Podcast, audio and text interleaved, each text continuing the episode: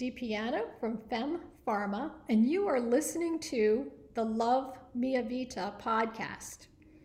Today, my guest is a distinguished nursing practitioner, Dr. Shawana Moore from Emory University in Atlanta, Georgia. Dr. Moore, it's a pleasure to have you with us today. And Dr. Moore, among other things, is one of our Scientific Advisory Council members, but she has a very distinguished background. And Shawana, perhaps you can share that with our, our audience. Absolutely. Thank you so much for having me here today, Gerie. I'm looking forward to our discussion. So as Gerie mentioned, I am a women's health nurse practitioner by training. I, in my previous role, I served as the director of the Women's Health Gender Related Nurse Practitioner Program at Thomas Jefferson University in Philadelphia. Presently, I serve as an associate professor and a director of the Doctor of Nursing Practice Program at Nell Hodgson Woodruff School of Nursing at Emory University. And in this specific role, I am assisting with preparing the next generation of advanced registered nurses to really translate knowledge, evidence, and data to really transform practice and how we impact communities overall. I also serve as the president of the National Association of Nurse Practitioners in Women's Health. We're the leading organization for courageous conversations around women's health and gender related health care. So, for over a decade, I provided women's health and reproductive health care services to underserved populations specifically within the Philadelphia, Camden, New Jersey, and now within the state of Georgia area. I still practice clinic- clinically at the Center for Black Women's Wellness that is located here in Atlanta, Georgia.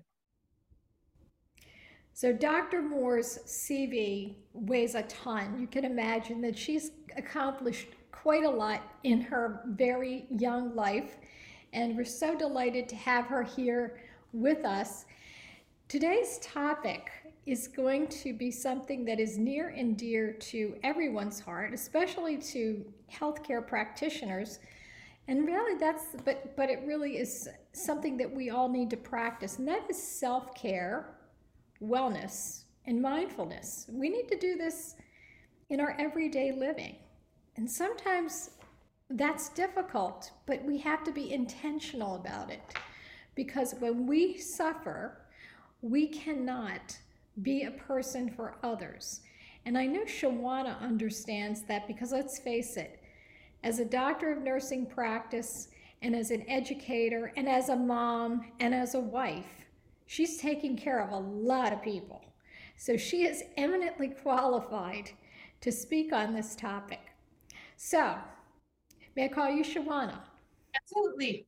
So, Shawana, tell it, let's start with self care because there's so many different parts of self-care why why do we need why do we need to take care of ourselves what's so important about self-care so I, I like to compare this to when you're on a flight and they tell us put your mask on your oxygen mask on before you help others.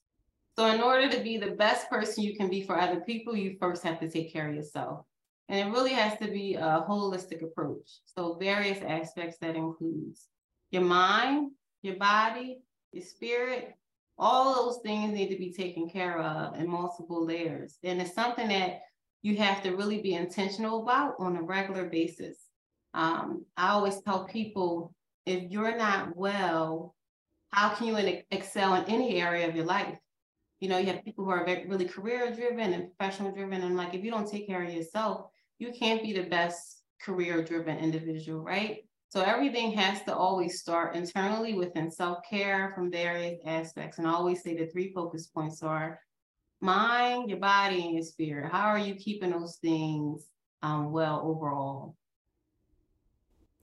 Well, as a healthcare practitioner, you also recognize that in the absence of self-care, there are a number of implications. The the big one, and and you know, we we know that there's an impact of stress, right? So, stress weakens the immune system. There is an impact on your GI system, your gastrointestinal system. So, when you have whether it's irritable bowel or constipation or inflammation, and then there's the biggie, which is cardiovascular disease. So, all these are mediated by stress, but, but it goes beyond that because there's so many different elements to to self-care. When we're taking care of each other, we feel good. That's the number that's kind of the number one reason, right? It makes you feel good when you take care of yourself. And Yeah. we underestimate that. No, I, I think that's so important. I'm like, you hit on some really important points, Gerie. That stress is so key. It hits down to the cellular level within our bodies and can contribute to so many disease processes that we're not even aware of. I, I look at stress as a silent killer over time. So the more and more impact we have with stress, the more likely we may be have a higher risk of, of being potentially diagnosed or at risk for different disease processes or conditions. So ways to minimize your stress is self-care. I tell people therapy, therapy should be a mainstay of your health care, right? And your self-care as well. Some people think you only go to a therapist when something's wrong, but I say, no, no, no, you have therapists to help support you within your self-care journey. Is somebody that's professional that you can talk to. It doesn't have to be about problems. It can be just dialogue. So I think it's important um, to have tools within our toolbox that help us contribute to self-care. So I'm like, I fully support therapy when it comes for our overall mental and emotional state, right? Other things in terms of what do you enjoy doing? So for me, I love walking. So that physical piece, being able to walk, I know it's, it's raining here today, unfortunately, but I'll still walk. I walk in my house. So I have a room that I go in, and this is not a big room, it's a small room, and I run around. And I had a colleague say, You run around in circles. I'm like, Yeah, I'm like, it still helps me. I'm like, I don't necessarily have to go outside to run. If I have a space in my house to run, I'll run. So any type of physical activity that you enjoy doing. I even started like my Apple Watch, I'll dance because you can put the dance thing on and I'll play music in the house and I have a six-year-old son and we'll just dance. And that helps with my physical, right? And that's the part of self-care. The other thing I recommend is if you have the opportunity to know how to do your own facial, facials are wonderful. Or if you have um, can afford to go to a place where they can do facials, those are so relaxing. So I've learned how to make my own little kit of facial products, right? And I do my little facial routine. I don't do it every day, but at least three days out of the week. But for me, it's how I'm giving myself some self care. The other thing is staying in the now, being able to stay in the now, not thinking about what's behind me or what's ahead of me. Saying this is what I'm doing right now, and then being able to stay in that place helps me to stay within that self care realm with my mental space as well. So I think it's, it's multifaceted, and I think people have to be aware of what they like doing, what makes them happy, what soothes them. My other big one is travel. I love to travel. So if I can be on an airplane going somewhere, it makes my day and that's a part of my self-care because when I'm up in the air, I have no control over everything. So I let everything go. And it's like, okay, you rely on this the pilot to get you to and from where you're going. So my sense of needing to be in control of the driver's seats goes all the way because I know I have no control over what's happening. You know, it's funny that you uh, you talk about dancing. Um, I love music, Ah, and um, for a long, long time ago, I used to sing. okay. And as I as I got older, I stopped singing so much in public and decided that I would just do it in the car in private. But it, it actually is a great relaxation technique for me. And it helps me to reconnect with the things that I really love, whether it's jazz or ballads. Um, I still haven't mastered sort of the heavy metal rock and roll that I used to, that I grew up with. But it, but singing really does take me to a different place and it you know and then you try to hone your skills but that's a, that those are the things that are part of that self-care routine finding something that you love finding something that sort of keeps you in the here and now and does and distracts you from this desire to always be in control because let's face it somebody else is in control. It's it's a higher power that's in control. Whatever you believe is what you believe. And that you know we we we know that if you can turn it over to a higher power that's also a good thing. You use the, the analogy of the pilot right in the plane. It is so true. You just kind of turn it all over and say okay i'm here right i'm here and i'm going to get to a certain place and i'm going to i'm going to allow myself the grace to feel that I don't need to be in control. I've turned it over. I've turned that over.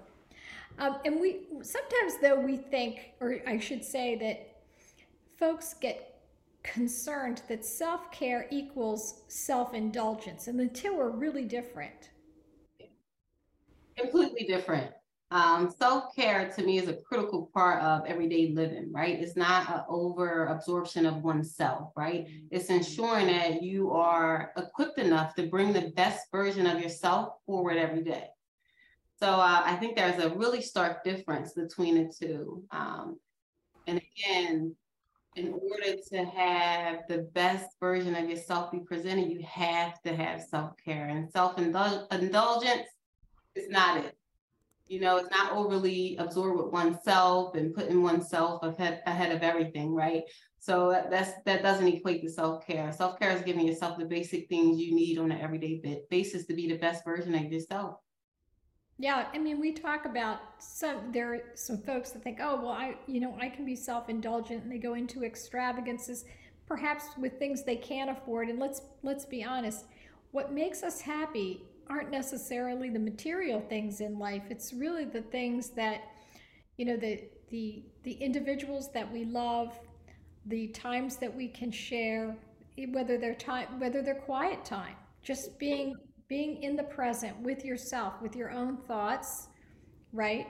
Just trying to, you know, absorb all of that is really an opportunity to self care, just taking, taking down the stress. And then we, we talk about sort of basic things for self care and wellness. And one of those critical areas is sleep. And I know we're all sleep deprived. Yes.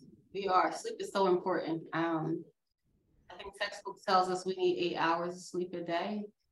We can go for nine, go for nine. Um, but our bodies need rest. So being mindful of ensuring you have a proper night's sleep is important. Now you have people who function better with shorter hours of sleep.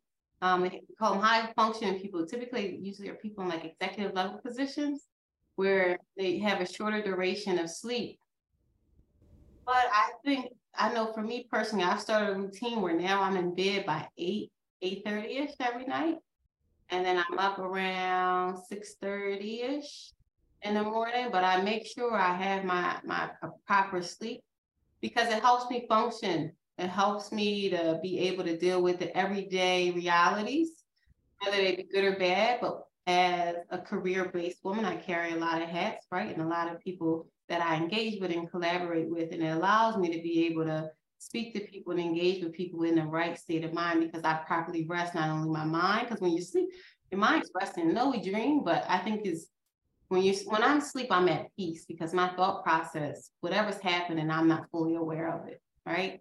And then I'm like, my body, boy, when I wake up and I can have a great stress, I'm like, I slept really well. Um, but I think sleep is is, is key. Um, so being being able to ensure we have that at least eight hours, I would say nine, nine and a half was is better. If we can have a midday nap. I know with now a lot of things being virtually and people working from home, you do have time where you can carve out during your lunch break for 30 minutes to kind of lay your head down and rest. Um, and even if you're not able to have the, the eight hours or more of rest because of various factors, right? Some people have to work multiple jobs. They have other competing priorities that limit their ability to sleep. What I would say, one that you can practice is mindfulness, right? So I'm like, even though you may not be physically asleep, but you're, you, there's a way where you can rest your mind. So if you can take moments out of your day to just focus on nothing at all and just be one with yourself. And the great thing now is they have so much technology where there's apps that helps you to, to um, address mindfulness and being calm.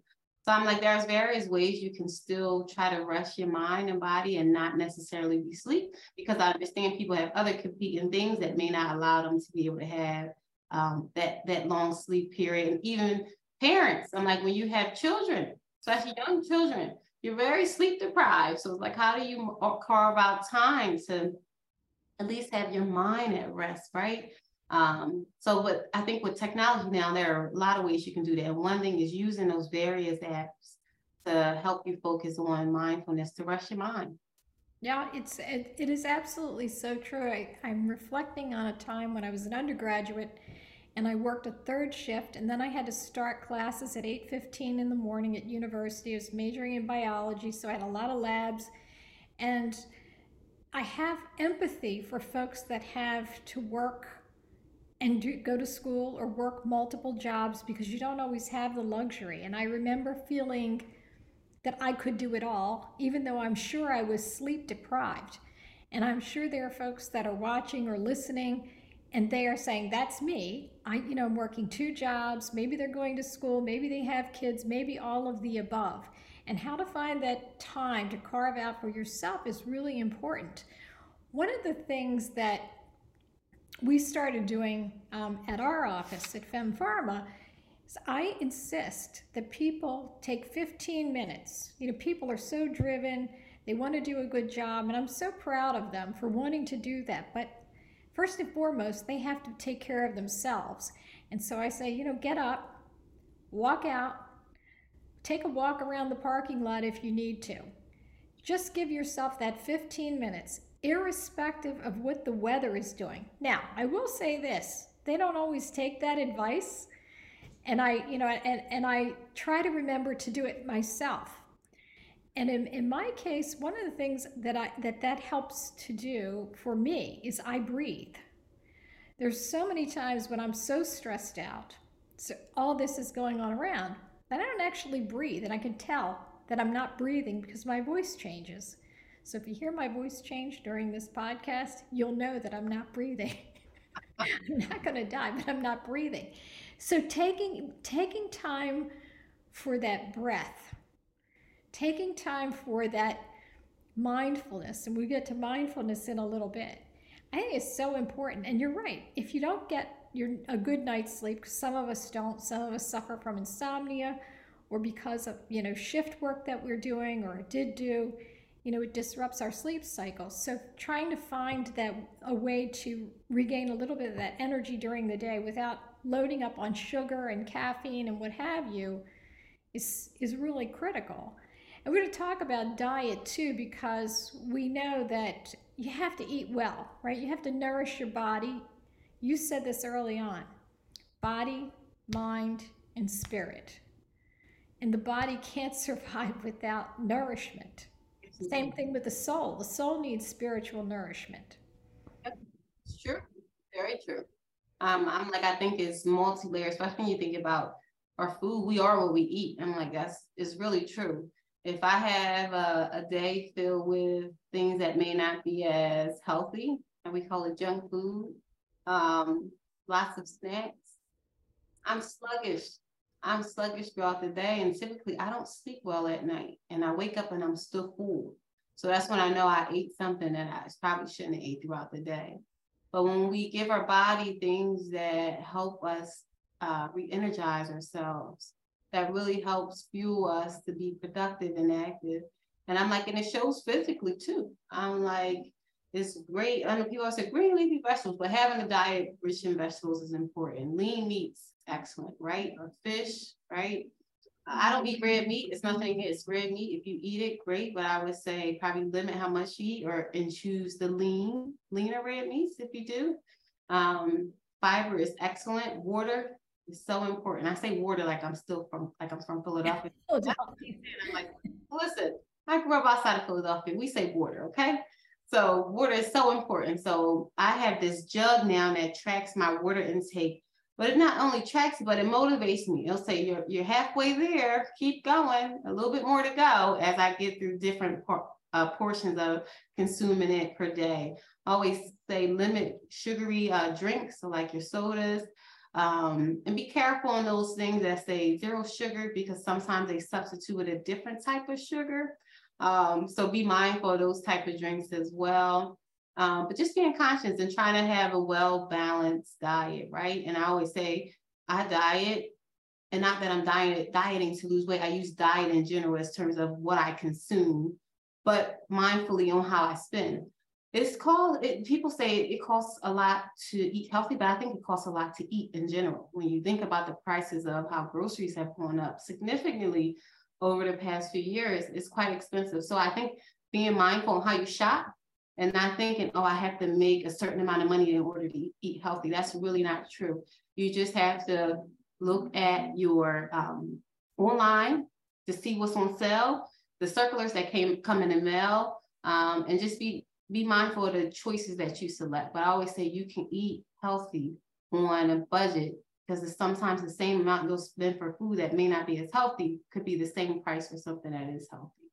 It, it's true. And if you, you know, unfortunately, there are folks that live in food deserts, right? So there, there is not, there's not an abundance of choices.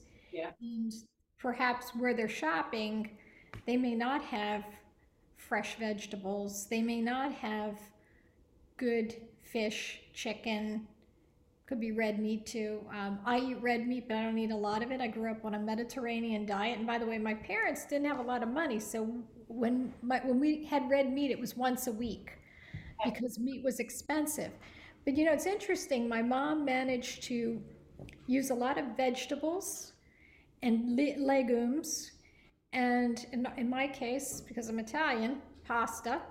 Um, but she, you know, we we we ate well, in spite of the fact that we didn't have a lot of money growing up. And I really think that that was mind the the intentional nature of providing the best possible food within our budget. So they'd go to the market, the fresh produce market, and they would pick up their greens. They would pick up their legumes. Sometimes the legumes were in a can, right? It's okay. My mom would rinse them out long before we ever thought about salt, my mom would rinse the legumes to get rid of some of the saltiness. And she would prepare them the way that she wanted with onions and things of that nature, fresh garlic and onions and so forth. And that's the way we lived. We lived within a budget. We had to live within a budget. But you can, you are absolutely correct that you can live within your budget and still eat healthy. I would argue that if you're going and you're eating a lot of fast food, you're probably spending more than you need to and you're and certainly you're not doing much to improve your health. So it takes a little bit of time. It does take a little bit of time, but it's worth it. That's part of self-care. Absolutely. And, and, and I think you hit it on right is almost like conscious planning. Like you're planning out what you're gonna, how you're gonna shop, right? um, when you are selecting your food choices. So I'm like, that's so interesting that your mother knew, like, I have to take thought off of these and prepare them the way I want to prepare. I think that gives a great example of ways we can use what we have, right? To accommodate where we are presently within our lifestyle to still be able to make healthy choices for ourselves and our families. Yeah, absolutely. You know, we talk about, um, you mentioned diet, you mentioned some of the exercises that you do. Exercise is, is super important as a stress reducer. It also raises our endorphins. So it's it gives us that feel good sense, even if it's, you don't have to go to a gym. I love the idea of dancing. Fun. It's love the idea of dancing. I'm not a dancer, but I'll dance for exercise. you know, we used to dance around. So uh, when I would come home from work, when my daughter was much, much younger, I would um, I put something on, and the two of us would have a dance off. So she was just a little girl, and we'd have a dance off in the kitchen. I'd have something cooking on the stove. I'd keep her away from the stove, of course, but we'd have a dance off. I didn't realize how many calories I, I actually burned doing that. But it, we would probably do that for at least 30 to 45 minutes, right? Something's in the oven baking or roasting or whatever.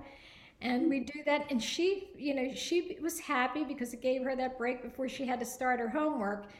And it was a great stress reducer. You know, I, I probably ought to start doing that again. Maybe I'll come home from work and start, you know, jigging around the kitchen. It works. I'm telling you, Gerie, I've done some interesting things to start to dance with my little six year old. I'm like, we put on music and we just start dancing around the house. We just go. We take breaks and then we'll go back to it. Yeah, it's really good. So, so again, when you think about exercise, you don't need to think about a treadmill. You don't need to think about an elliptical or a gym. You can do the exercise in your home. Walk up and down the street. Walk up and down your driveway. If you live in a city and you can, you know, avoid public transportation, maybe you could walk one way to work if it's possible, and take public transportation on the way home, or vice versa. But there are lots of different ways to get get in a little bit of exercise and take in some fresh air and you know see the sights. And yeah it's these are all ways in which you can re- relieve that stress if you had a terrible day at the office. You know just get on your bike your i agree and i think is what's the um, most comfortable way to get you moving so i have a colleague here at emory and um, she used to say, "Oh, Shawana, like, how do you exercise? Like, I, I can't find time to go to. I go to go to the gym, and you know, I have the little people." And I was like, "No, just put your sneakers on and go outside." I said, "It works. Put your shoes on and go outside." And a few months later, she said, "Shawana, that was the best advice you ever gave me." She said, "All I do, I put my sneakers on, and then I just go for a walk." And she's been walking like about a, a mile to two miles a day. Um, she's limited her, she took away her barriers. So her barrier was getting in the car, driving to the gym.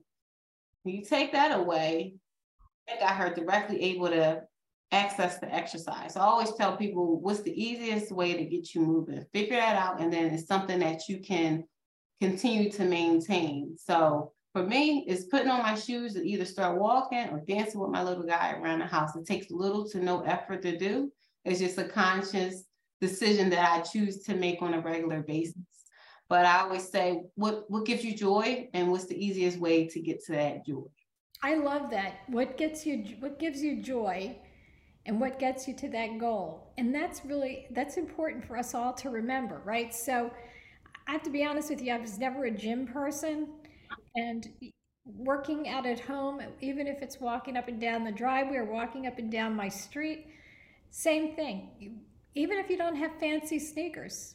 There, there. You put just put your shoes on. Just put your shoes put on. Your shoes on. Shoe to get moving. In fact, when I'm in the house, I don't run with shoes on. I run with socks because we have hardwood floors, and I just run with my little um, slip-proof socks around the house. So I'm like, whatever you have that keep allows you to be safe and exercise or move, that's all it takes. And then there's relaxation. So we talked about eating well, we talk about you know thinking about a, a, good diet and a diet that's within your budget trying to keep the, the best nutritional value in mind within your budget and then we talk about some sleep but we talk about relaxation i think we covered some of the relaxation there probably some techniques that you would recommend in terms of relaxation that perhaps our listeners may not be aware of it i know you're very creative so yeah, so right now, what's happening outside of my window is a form of relaxation for me. So it's the sound of rain. So rain. So not necessarily natural rain. For me right now, natural rain is happening, but I have um, a music app on my phone where I can listen to um, relaxation music. And most of it is using um, nature sounds or classical music more so the nature sounds I tend to identify with more when it comes to relaxation. So that gives me great peace of mind. Um, the other thing is I'm starting to have a niche for art.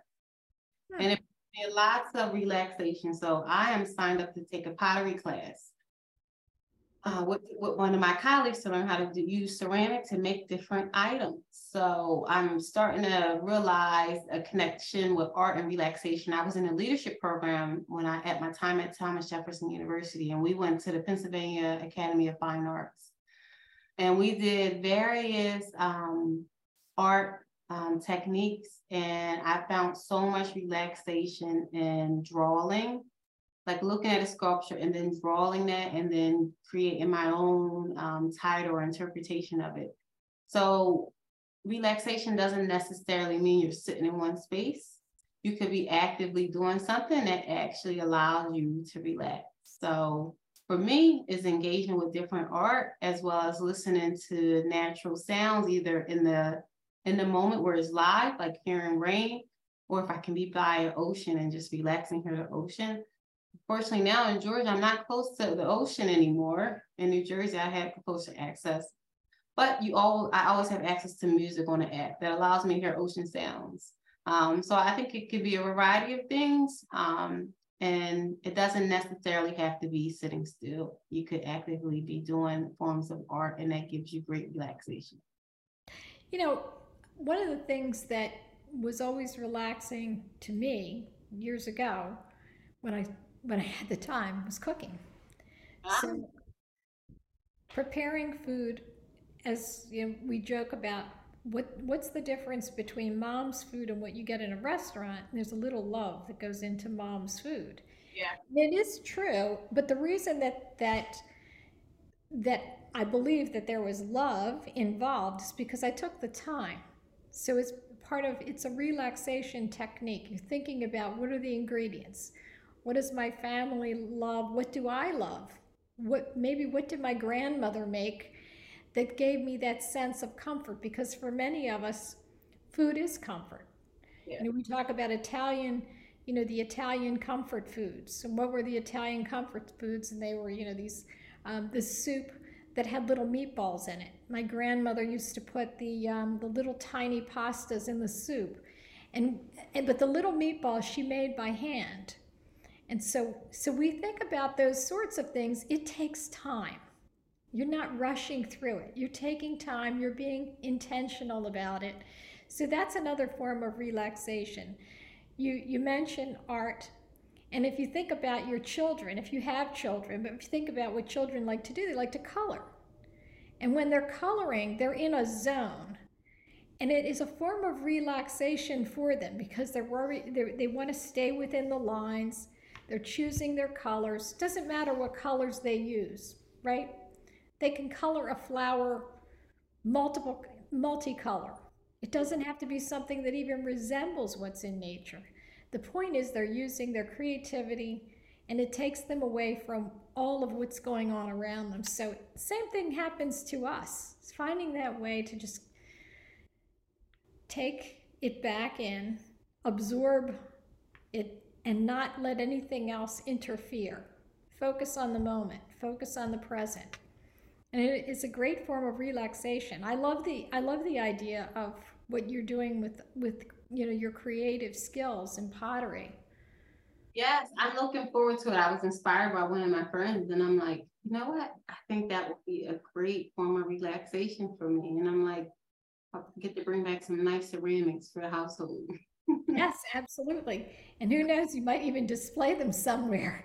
Yeah. Right? Depends on you know you're, you're you may you may find that this is something that really inspires you to want to show off your great talent so who knows where this will lead yeah i'll have to keep you posted yes you will have to um, we talk about self-compassion and that's a that's an interesting one oh i love that one so my name is shawana and the meaning of my name is grace in swahili so I tell people all the time, you have to give yourself grace. You have to take it easy on yourself. I say you have the world that'll critique you, right?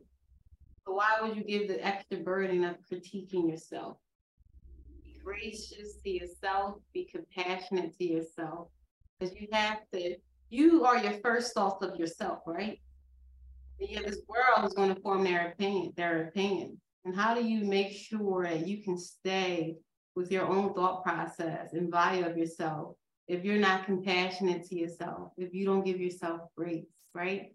So I tell people all the time, even in my leadership roles, I've had discussions with executive level leaders, right, that I collaborate with. And they'll make a little mistake, and I say, it's okay, give yourself grace. We can get back to, to that at another time or send it to me later.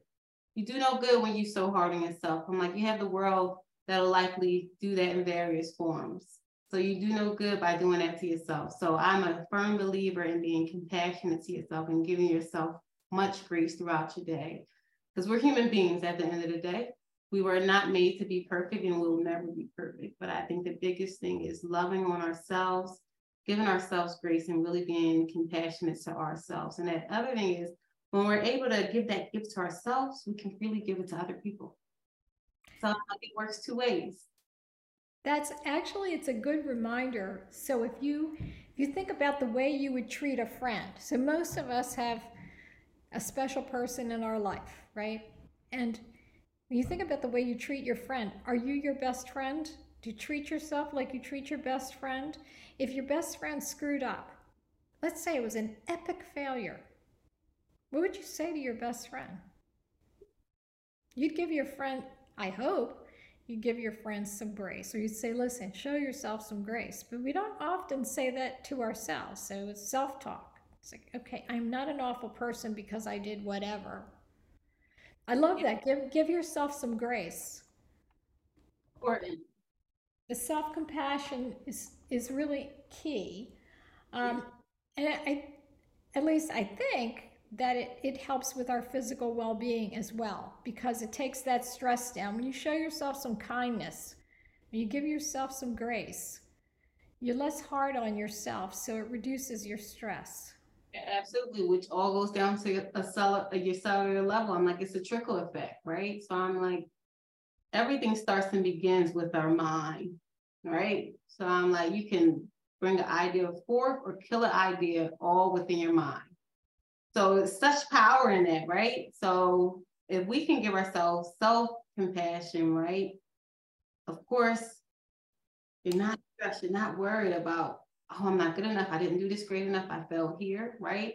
So that stress level goes down, right? So you're not producing all of these um, enzymes that contribute to increasing your stress level, right? So I'm like, it all has a trickle effect, right? So one thing impacts the next thing. So the more we can love on ourselves, right? I think it has an impact for us physically, emotionally, um, and even how we engage with other people. Like your high level stress, you don't typically engage in a positive way. You may avoid being around people, or when you are with people, you may be short tempered, right? You may not be have productive collaborative uh, relationships to, to focus on various projects. So I think it has a lot of impact, whether it be good or bad, depending on what we which what we choose to do. Yes, it, it does it does make an impact on other people because we know if we're not showing ourselves some grace and we are tense and we are on edge and we are feeling like we are the a terrible human being we don't show up for other people the way we should show up for other people. So you're right, it's a two-way street. There's a lot of reciprocity in that in that conversation there. And and it really it really ties together with self-soothing. So I always say, what does an adult binky look like? Oh. right? So our kids, when they need to self-soothe, they have all these techniques. Some kids suck their thumbs, some look for the binky, some have a favorite stuffed animal. It's all tactile though. That's an that's really interesting. So it's all around the senses, the the self-soothing. Perhaps if we practiced a little bit more self-soothing, we would actually that would facilitate us giving ourselves that self-compassion. Yeah. I'm like I think that's important. I'm like and I think um the way we self-soothe may vary from person to person, right? And like depending on the type, I, I think about personality type, right? Extrovert versus an introvert, right? The technique that they, that they would use was for self-soothing may be very different for me. So I had to learn to be extrovert. I'm an introvert by by design. That's how I came in the world. My mom said, I used to worry about you all the time because you didn't do anything inside. You didn't move around. And I Okay. So this was in me a long time ago. I was very quiet, but I learned how to be an extrovert. But my point is saying that is for me, self-soothing is a quiet space, quiet time, being able to be one with myself, to think clearly, right? That's how I'm able to self-soothe. Whereas an extrovert, or should I say my sister, we're like night and day here, she self-soothes with being engaged with other people. So her self-soothing is more so um, with the audience. If she's alone, it doesn't, she doesn't feel as well. But if she's engaging around people, that helps her soothe herself. Where I'm the opposite. I'm like, nope, I need some me time to soothe myself, and I need to be in a quiet space. Um, so I think it's different for every person. And it is true. You you mentioned earlier in the conversation that you do a facial at least three times a week, and that's very tactile. So that's where you're touching your skin, you're massaging your skin, you're connecting with yourself. And I, I can imagine that. Um, by the way, I'm an introvert too, um, so I'm happier. And, you know, I can do this, but I'm I'm happiest when it's just me doing something quiet. Um, it's all right if my dogs are around. I love my dogs and you know my grand cat, um, but but I'm much more comfortable. And for other people, as you said, with your sister, it's something different. She's energized when she's around people, and that's the way she's self-soothed. Maybe they give her the sense of comfort. Um, and it ties into being self aware. So, all this ties into do you know yourself? Do you know who you are? And then how you show up for other people. And I think that's what you were getting to earlier. You know yourself, you are self aware. Important. I think it's one of the greatest gifts you can give yourself is being self aware. Um, and fortunately for me, I was able to go through leadership development that allowed me to take these different assessments and tools and work with executive coaches to help me become more self aware you don't need that full package to do it. I'm like, there are a lot of resources that are free online that allow you to help become more self-aware. But I think it's one of the greatest gifts, again, that you can gift yourself with is having a sense of awareness of who you are. Because once you know who you are, there's nothing or no one that can take that away from you or make you think otherwise. Um, there's a gift in and of itself of being self-aware as it gives you a level of stability, a level of com- um, comfort, and confidence to be able to walk in any room and be able to be comfortable in that space. And I've learned that over time. When I was earlier in my career, I used to be so reserved and uncomfortable in those spaces because I didn't think I belonged. But that's because I didn't know who I was fully.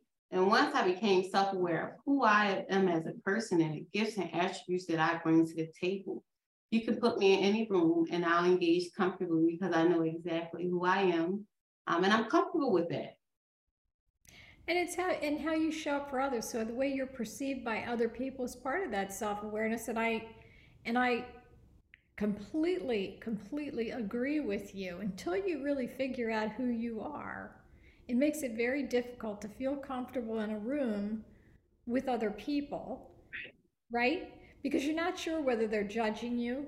If you're an introvert like we are, mm you're an introvert like we are, perhaps people think, oh, well, this is a person who is reserved. And that's okay. Yes, you are reserved. It doesn't mean you don't like people. It means that you're reserved. You'll speak when you find that it is important to speak, and you don't necessarily have to be the one leading all the conversations. You don't need to speak just to hear yourself speak. So there's there's the level of self-confidence that comes with knowing who you are and then being able to present yourself to other folks. So self-awareness is a part of self-care, just figuring out, you know, how you are comfortable in your own skin. So I think that that is um, that's certainly key for me, and I had to learn that over time as well. So I wasn't really sure who I was. It took it, I'm not sure if I, even know that now. So it's a, I'm a work in progress. I always say that I am a work in progress. I think it's a continuous journey, right? We get like a baseline, but I don't think it ever goes away. It's something that you always check in on, right? Because we're always growing and evolving individuals. I think once you get that baseline, like this is who I am, you continue to grow from that point. But I know for me, it wasn't until I realized this is who I am. This is what I bring to the table. And I'm comfortable with that. That I felt comfortable with myself among other people, right? And I think it's just such beauty in it Absolutely. And you know, you said something earlier about um, working with a therapist, mm-hmm. and I I completely support and agree with that. If it's if it's something that you can find in your toolkit, which is to use someone, whether it's a licensed clinical social worker, a psychologist, someone who you can speak with who you can bounce ideas off of. It is also part of self-preservation. Yes. And that is that is so so important, right? How to deal with the emotional roller coaster that we sometimes experience, right? Life isn't always a straight line. Uh, it ebbs and flows. Our relationships ebb, ebb and flow, whether they are with our you know partners, our love interests, our children, our parents, our friends, and sometimes it becomes difficult to cope with these things on your own. And if you're finding that that is difficult, if you're fortunate enough to find a good therapist, they are worth their weight in gold. And they can potentially save your life if you are teetering on the edge, right? So I'm a big believer in cognitive behavioral therapy. And I do believe that it's not just a luxury. It's become more of a necessity, more so today than ever with all of what we are confronted with. So, yeah, I think self preservation and cognitive behavioral therapy and really thinking about how we adjust to some of the emotional difficulties that we that we are confronted with on a daily basis it's really important. Absolutely. I think therapy should be the mainstay of any individual's life. Um, and i know in certain communities of people um, therapy may have like a taboo and it may be something that people don't talk about or don't think is something that should be a part of our overall wellness as human beings. But boy, I tell you, if somebody would ter- told me early on in my life to have a therapist, just to have a therapist, I think a lot of things I may have navigated alone, I would have had additional support to guide me through that. So I encourage therapy as just a part of your overall wellness for yourself. Absolutely. You know, it's you you indicated that you wish you had had that person. I, I feel the same way. And of course, there are many cultures that do view that just get over it. You're experiencing a challenge in your personal life. You're, you know, you're not sure who you could turn to. You can't tell your parents. You can't tell an aunt or an uncle, and you feel isolated and alone. And unfortunately, if that progresses, sometimes it can be disastrous. So, seeing a mental health professional is really important at almost any stage of life. And there are, you know, there are certainly ways in which you can access mental health professionals, even if you don't feel that you have all the resources that you need. And after this podcast, we'll do some, we'll, we'll post some resources so that anyone who is looking for a mental health professional and resource and ways to access that will be able to find it irrespective of of whether it's something that you can afford it's part of your budget or whether you have insurance we'll, tr- we'll try to provide you with those resources because we are so so supportive of finding good mental health support absolutely um, i think it's it's so important. And I'm like, now they have services that are really accessible and you can just use your phone to send a quick text message and you talk to a therapist. I know they said, um, I can't remember where I saw it at, but there's this national hotline and they said it's geared towards like high schoolers. But if you're like in, you need somebody to talk to, you text this line and you're immediately connected to a therapist and there's no charge at all. So there are a lot of resources out there to support people to have overall, uh, and I should say, in their overall journey to mental health and well-being, right? Because yes. journey because it doesn't end. It's something that we always have to make sure we are cultivating and supporting throughout our lifetime. Absolutely. No, there's no question about it. You talked about mindfulness, and that's um, that's a that's a big piece of this. Mindfulness is something that has been practiced by different cultures in different ways for many, many, many, many years. So it's not a, necessarily a new concept, but they there are a number of training programs which teach us mindfulness. But you said it earlier that it's really living in the present. Living in the now, stay in the now. I tell myself that every day. Stay in the now. Once I start going off the thinking ahead or behind. I said, oh, nope, standing there. What's happening right now? And it brings my heart rate down, probably, my breathing rate down, because once I start anticipating what's in the future or worrying about what happened in the past, my stress level goes up. So, like you said earlier, breathing pattern, my breathing pattern goes up, and I can feel my heart fluttering faster. So I remind myself, I say, the now.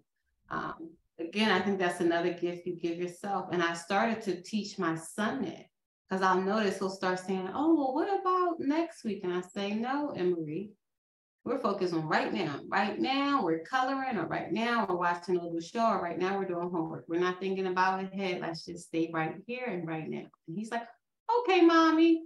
It sounds simple, right? But I think the impact that it gives our bodies and our mind really does us some really good. Um, just stopping, taking a deep breath and focus on what's occurring now allows our minds to slow down, which I think has an impact on our physiological effect of that stress level potentially go up once we start to think about all these other things that are not currently occurring.